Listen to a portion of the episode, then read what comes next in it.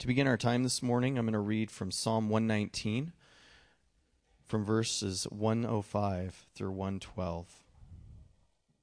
Psalm one nineteen, one oh five through one twelve.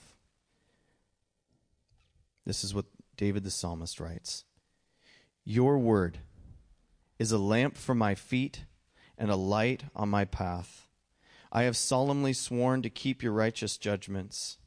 I am severely afflicted. Lord, give me life according to your word. Lord, please accept my freewill offerings of praise and teach me your judgments. My life is constantly in danger, yet I do not forget your instruction. The wicked have set a trap for me, but I have not wandered from your precepts.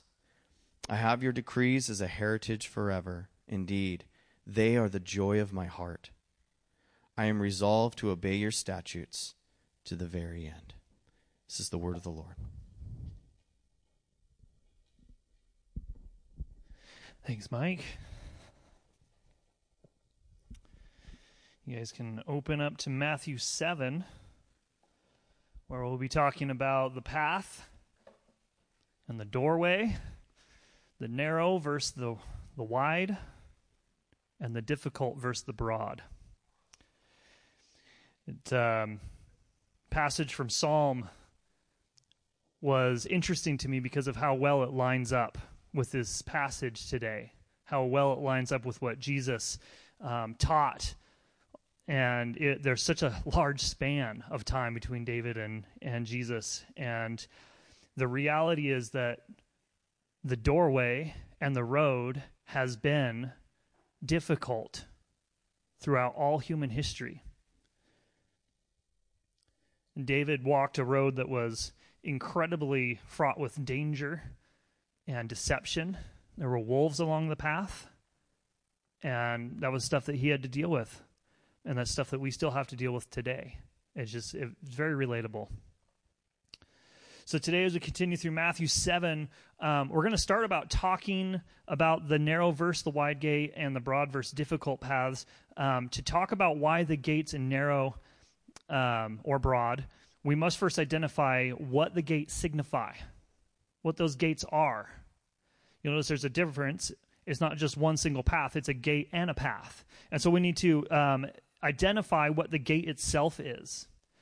In this case, we see the gates are the entrance used to access different ways to walk through life. Different ways to walk through life. And only two are given in this passage, in this example by Jesus. And um, one leads to destruction. We're going to see that one actually leads to destruction. Um, you could view it as the big broad path that has a cliff at the end. It's nice, wide, and open, but you're only going one way. And at the end, you're falling off a cliff. One leads to destruction. The other to life. And when it talks about life, this is a full, eternal, exuberant life. It's everything that everybody desires internally from life. There's an instinct. We have a desire for this higher level of life, this perfection. Every human has that built into us. And according to Jesus, that difficult path leads to that destination. It leads to that resolution. It leads to life, exuberant life. The narrow obviously represents God's option. Imagine that, Jesus giving God's option as the narrow difficult. And it's very narrow. When it says narrow, it means very, very narrow. An easier way to think about how narrow this is might be to put um, the example into numbers, which in God's narrow gate, that number would be one. One option. One way onto that path. Just one. And that one happens to be Christ himself, crucified on our behalf. It's a very, very narrow option. It's a little bit more than that. It's also the one way that Jesus took, which was literally God's will, God's plan, God's direction. That's the way that Jesus took. That door is opened to us because of Jesus. The wide represents everything else, everything that's not God's option. very, very broad. To use numbers again, um, that's probably an incalculable number. You probably can't actually calculate what that number would be. All the different ways to live your life. And it's an ever-expanding number. All boiled down to one gate or one option, which is simply not God's option. That's how it all boils down. You could look at it as a million different ways, or you can view it as all one, not God's. And Jesus claims to have the answer. He himself, Jesus, speaking to this crowd up on the, the um, over Galilee, doing the Sermon on the Mount. This is his claim to an answer, and that it is a final and correct answer. He's claiming that it isn't like peeling an orange. There aren't ten right ways to do it. It's more like a compass. That this one option is more like a compass. It isn't correct if it's not pointing north. It's the point of this door. It isn't correct if it's not pointing north. There's only one way.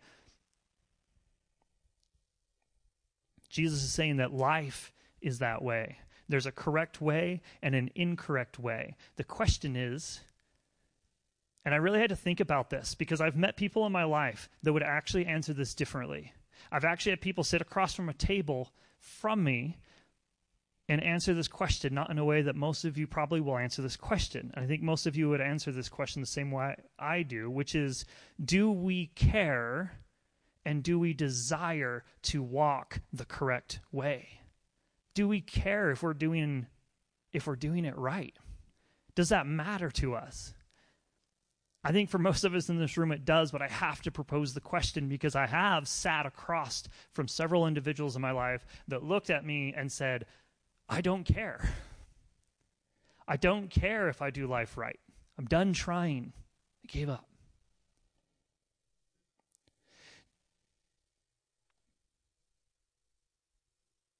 As we dive into the text this morning, um, that is the question that I have had to ask myself, and I'm now presenting to everyone hearing this. Do we care whether or not we're walking life the correct way? I would answer that yes, and yet, thanks to flesh and sinful man, I think there are times, and and you guys probably relate to this, there are times in my life where I do kind of give up.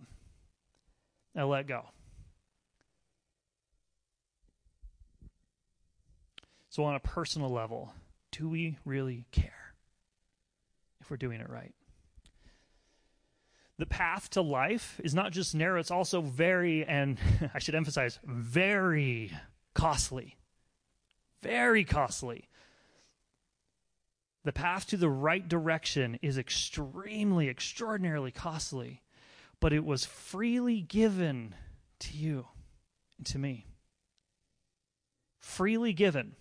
The cost is beyond our understanding to give up his life for us. Jesus, the perfect Son of God, who called himself Son of Man, to relate to us, to give that up. The cost of that is so high. To give us that path that we can choose to walk or not was so costly, but for us it's free.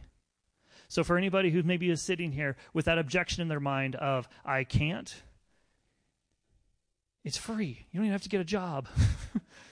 It's like, it's free. That's really it.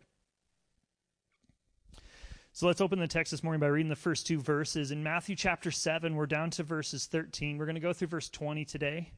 Um, and we'll get through the, the pathways, and then we'll get through the wolves. But um, to start, let's talk about the first two verses, um, thirteen and fourteen. Enter through the narrow gate. This is Jesus' command to his disciples who are around him. Um, and, well, disciples meaning any who are following after him, not just the twelve apostles. But enter through the narrow gate, he says, as a command. For the gate is wide and the road broad that leads to destruction, and there are many who go through it. How narrow is the gate and difficult the road that leads to life, and few find it. That used to terrify me as a kid. I'd read that, and few find it, because immediately I would put a number to that. It's like, oh man, I'm probably not part of that few. What are the odds that I would find it? Like, that would scare me. It's like, oh, there's so many Christians that surely, surely some of us have it wrong. Well, if you look across all humanity, all Earth, all history, what I finally came to the conclusion of as a young man is actually, even in here, this is a very small percentage of Kootenai County. And worldwide, there are massive, massive portions of the planet who are completely dista- detached from the gospel. The gate really is few. The um, the narrow gate really is few that have walking through it. But there are two elements to each path um, that are mentioned. The gate, which is wide, um, that would be like whatever we want it to be. That's what we see in society. When I said there was a lot of options, really what that boils down to is whatever you want, whatever your preference, whatever you come up with. You see, because all of religion and society and political and every way of life that has been um, constructed here on earth has been man-made other than the gospel of Jesus.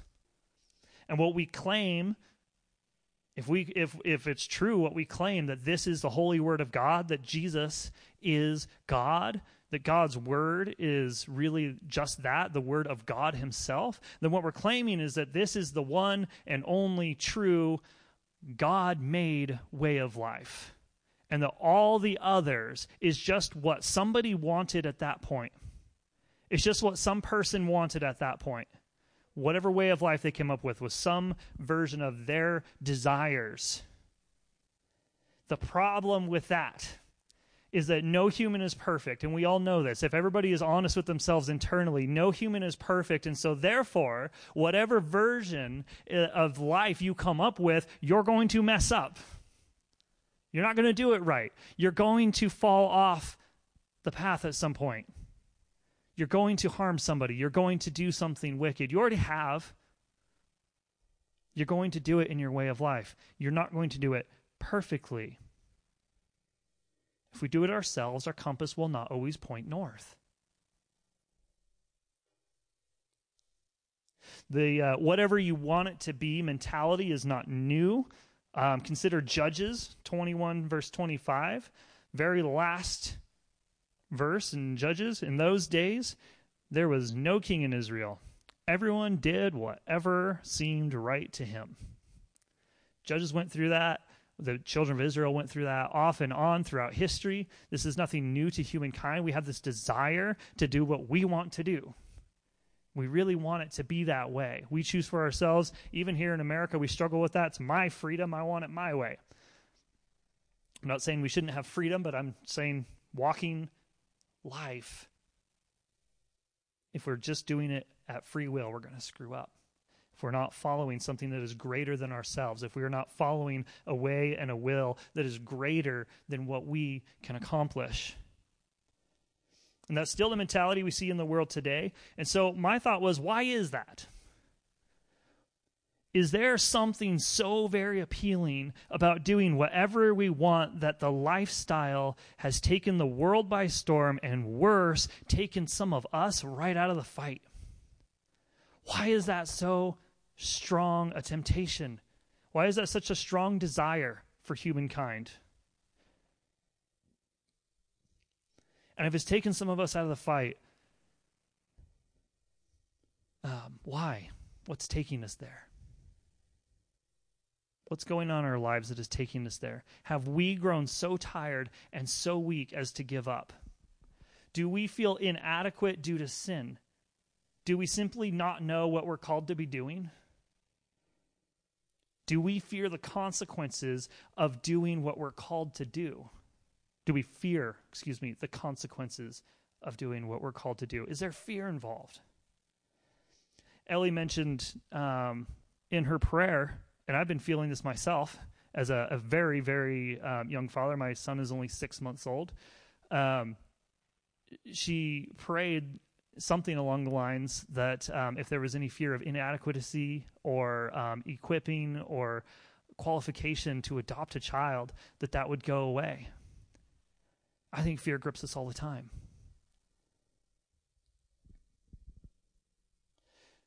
So then, allow me to encourage you guys and myself with this reminder that already before us, and I can say this because no one in this room is older than two thousand twenty-one-ish years old, I believe. That nobody in this room is living without an example. That our Christ came and did all of this before us.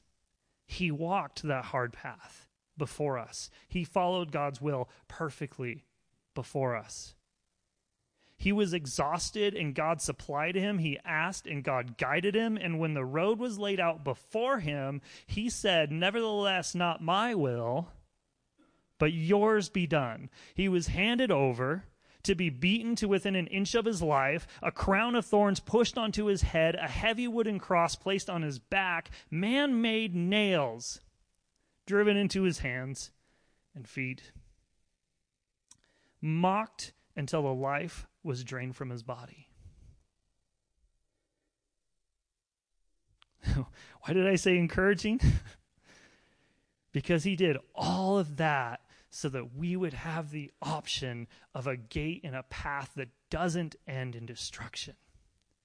He did all of that so that we could walk it too and end in life.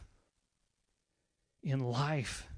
Where we're not exhausted anymore, where we're not wrecked by sin anymore, where we're not dragged down by our own desires anymore, where we are perfectly following God's will. That's the end of it.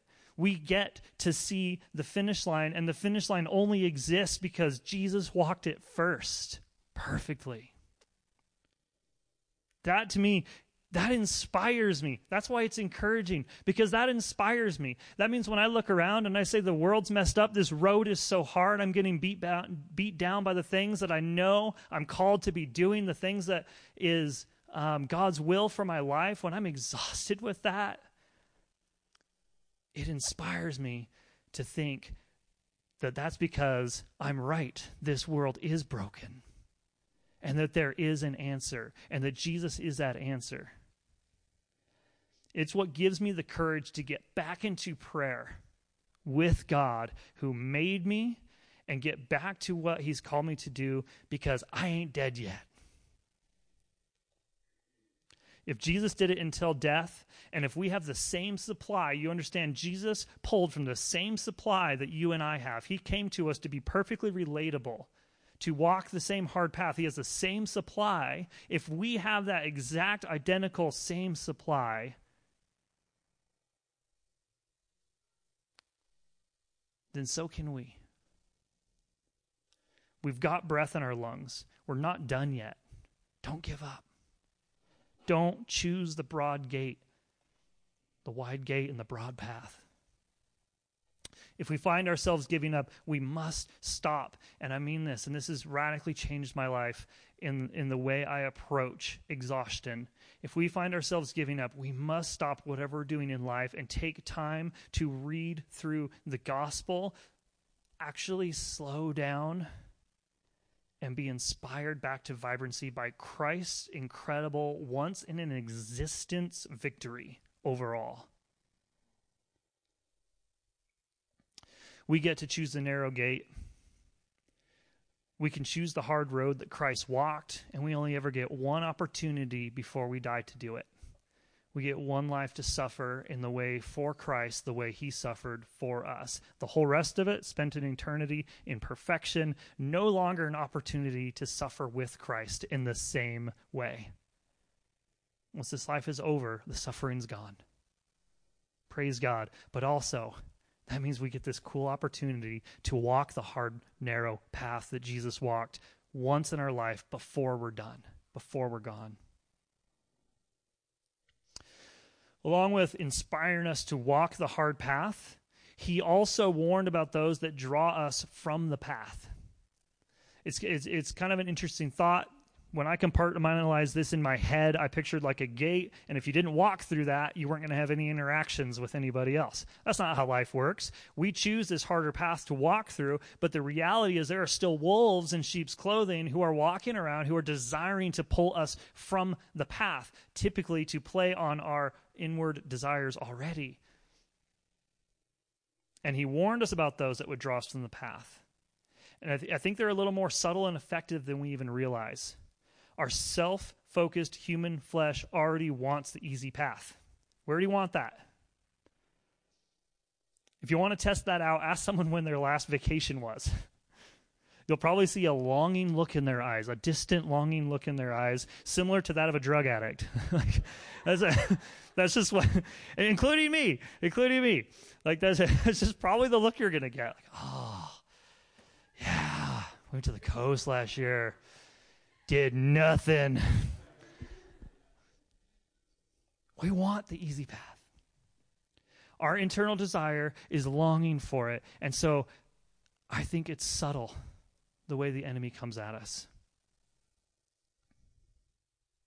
So he, Jesus, says in verse fifteen, be on your guard.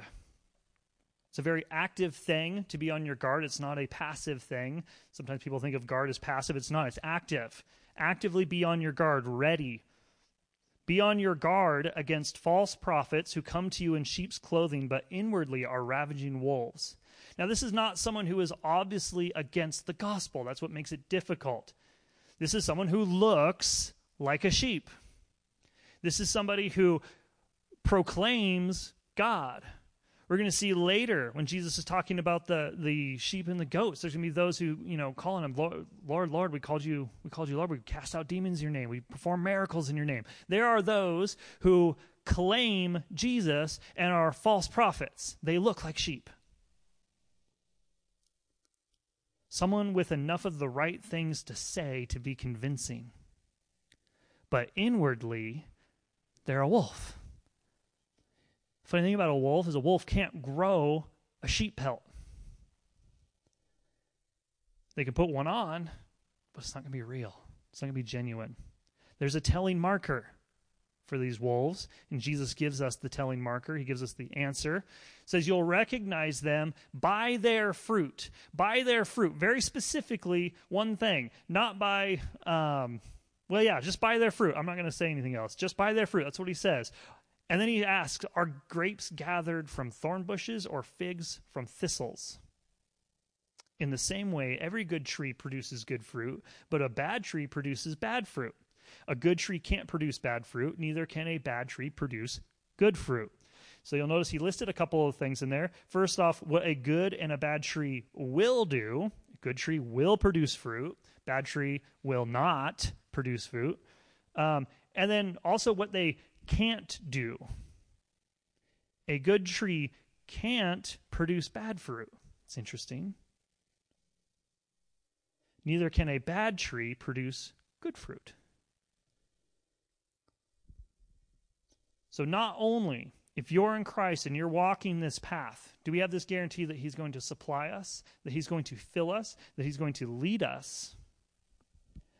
In this fruit analogy, there's also this guarantee that as we're walking in his path, where we're listening to what he's calling us to and doing what he says, walking this hard path, that he guarantees we will produce good fruit. We're a good tree, we're producing good fruit. It's not it's not even something that we will be able to control. If we're following him, it's just going to happen. It's just naturally going to come out of us. The good fruit will just happen because we're a good tree. But those who are wolves in sheep's clothing are incapable of producing the good fruit. So we'll know them by their fruits. Every tree that doesn't produce good fruit, in verse nineteen, is cut down and thrown into the fire. So what is to be done with bad trees? You get rid of them. You walk into an orchard and eight out of ten trees are producing fruit. Guess what's happening to the other two? You're going to you're gonna warm up somebody on a Christmas morning. That's, that's, just, that's the reality of it. It's good hardwood, too, those fruit trees. Uh, burns great. Um, that's just the reality. So that means that all, here's another part of encouragement. That means that all the wolves will be dealt with. All the false trees will be uprooted and burned. We are not merely, well, we are not at all tasked with their judgment. That's not for us. We are not responsible for making sure they're taken care of. It's not our part. merely with not being taken by them. Not being taken by them. And guarding each other against them. Verse one, so you'll recognize them by their fruit. The fruit is the key to unveiling the wolves. I, I like what Barclay had to say about this. Um, he points out one very f- simple fact about a false prophet, and he says the basic fault of the false prophet is self-interest. The reason why I love that is because of what we have, and I, I do this so much, I compartmentalize too much, and then I forget about the context we're going through. Think about the list that Jesus has been preaching about what the what it means to be a follower of God, what it means to be um, a, a disciple of Christ. Think about that list of things. You see, the wolves haven't chosen the narrow door or walked the hard path. Therefore, they will not produce the fruit that comes from walking that path. That path is difficult, and it naturally produces a certain type of fruit. So if they haven't walked that path, they are not going to contain these certain fruits. They won't be humbled by recognizing and mourning over their own sin. They won't hunger and desire after righteousness. They won't show mercy. They won't be pure in heart or peacekeepers. Who are... Um, the fruit of their lives won't match the words from their mouth. That list we've been going through, what it means to walk this path, the reason why this path is hard, because it means I have to actually care and mourn over my sin. It means I actually have to be humbled before people. That means I actually have to be a peacekeeper. If you've ever had to be a peacekeeper in a difficult situation, you know that's a narrow, difficult path, and it would be easier to just not be a peacekeeper. That means that I have to desire and hunger after righteousness. I have to show mercy. I have to be pure in heart. That is a difficult, hard path, and walking that path with God produces that fruit. If they haven't walked it, that's not the fruit they're producing, and we're to be on guard for that. We are supposed to identify those missing markers in believers around us who claim to be believers, prophets, teachers, counselors, who claim to be of God and are not containing these fruits. To me, that's kind of scary because I don't contain all these fruits all the time. I'm not always a peacekeeper. I'm not always merciful. I'm not always gracious. I'm not always pure in heart. I'm not always living the fruit.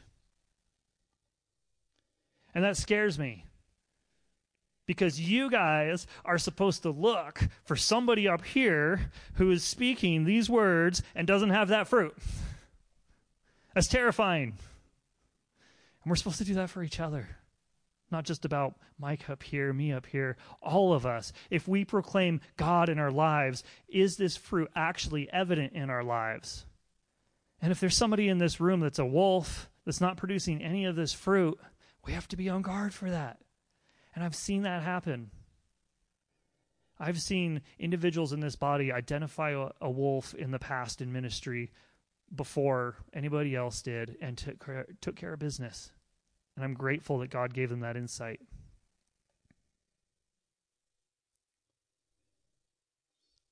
We're called to be on guard for that. And the best way to recognize a wolf in sheep's clothing is to be a fruit-bearing sheep yourself, ourselves, that knows the ins- knows inside and out what it means to act Christ-like, and then spend time with all the other sheep. Eventually, you'll pick up the scent. That's how it works. We know what the fruit is because we're living it. We know, and so when someone's coming up without the fruit, we start to recognize that something's missing. And that's the old classic banking example that I heard from time, from when I was little in churches. We'd hear all the time that the way that you catch counterfeit bills is not by studying counterfeit bills, but by studying good bills all the time. Know what the good fruit is inside and out. Then you'll be able to spot the false fruit. It'll be visible and obvious to you, obvious to us. You guys, the key to all of this, the key to walking down the hard path is the reality of Jesus' costly sacrifice on the cross. is the reality that um, he came in and took care of this walk first, did it perfectly to give us this road, this available, difficult road for us to walk. The encouraging thing is we do it together. We do this together. We walk side by side, we walk hand in hand, and we recognize the fruit or the lack of fruit in each other, and we come alongside each other and we encourage each other to be fruit bearers. If I'm not always being a peacekeeper, I need Mike or one, any of my other close brothers to come alongside me and say, why aren't you a peacekeeper anymore? You've been a peacekeeper before. Why aren't you merciful right now? You used to be merciful. Why aren't you hungry for righteousness anymore? You used to have this hunger for righteousness. And then I have to be quick to respond, recognize, identify, agree, and then go straight to God with it. So where does the motivation come from to do that? Because it's a heart thing, and if it's not genuine, it won't be real. So where does the real motivation for that lifestyle come from? We've been talking about this whole time. It's the gospel.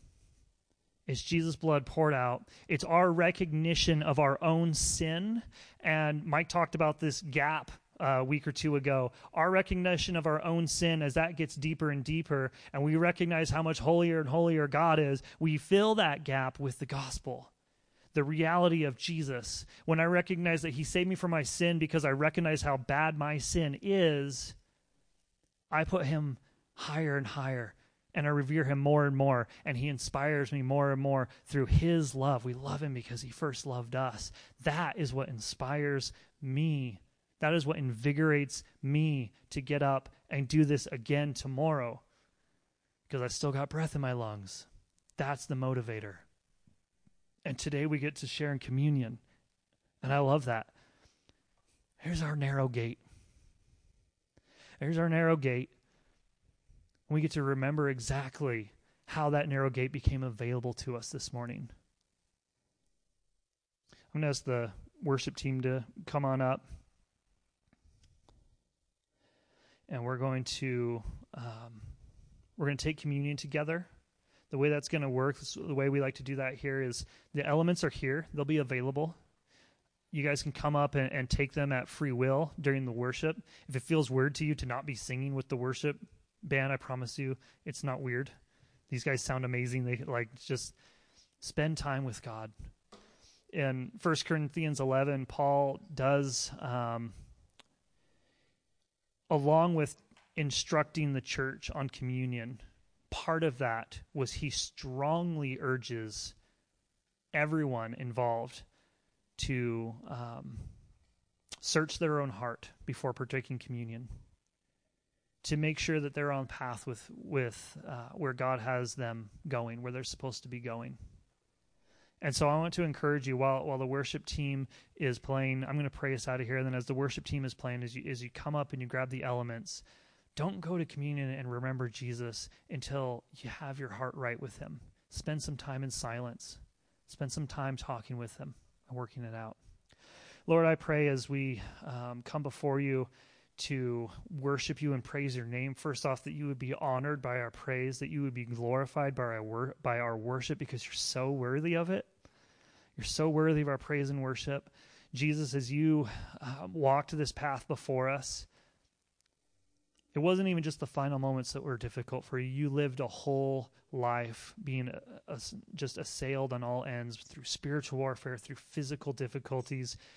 You did all of this for us, and you did it all as a man to be relatable to us. You are so worthy of our worship and our praise. We thank you. We love you. We seek to live um, as you lived. Continue to supply us for that. And Jesus, this, this morning, we remember you again.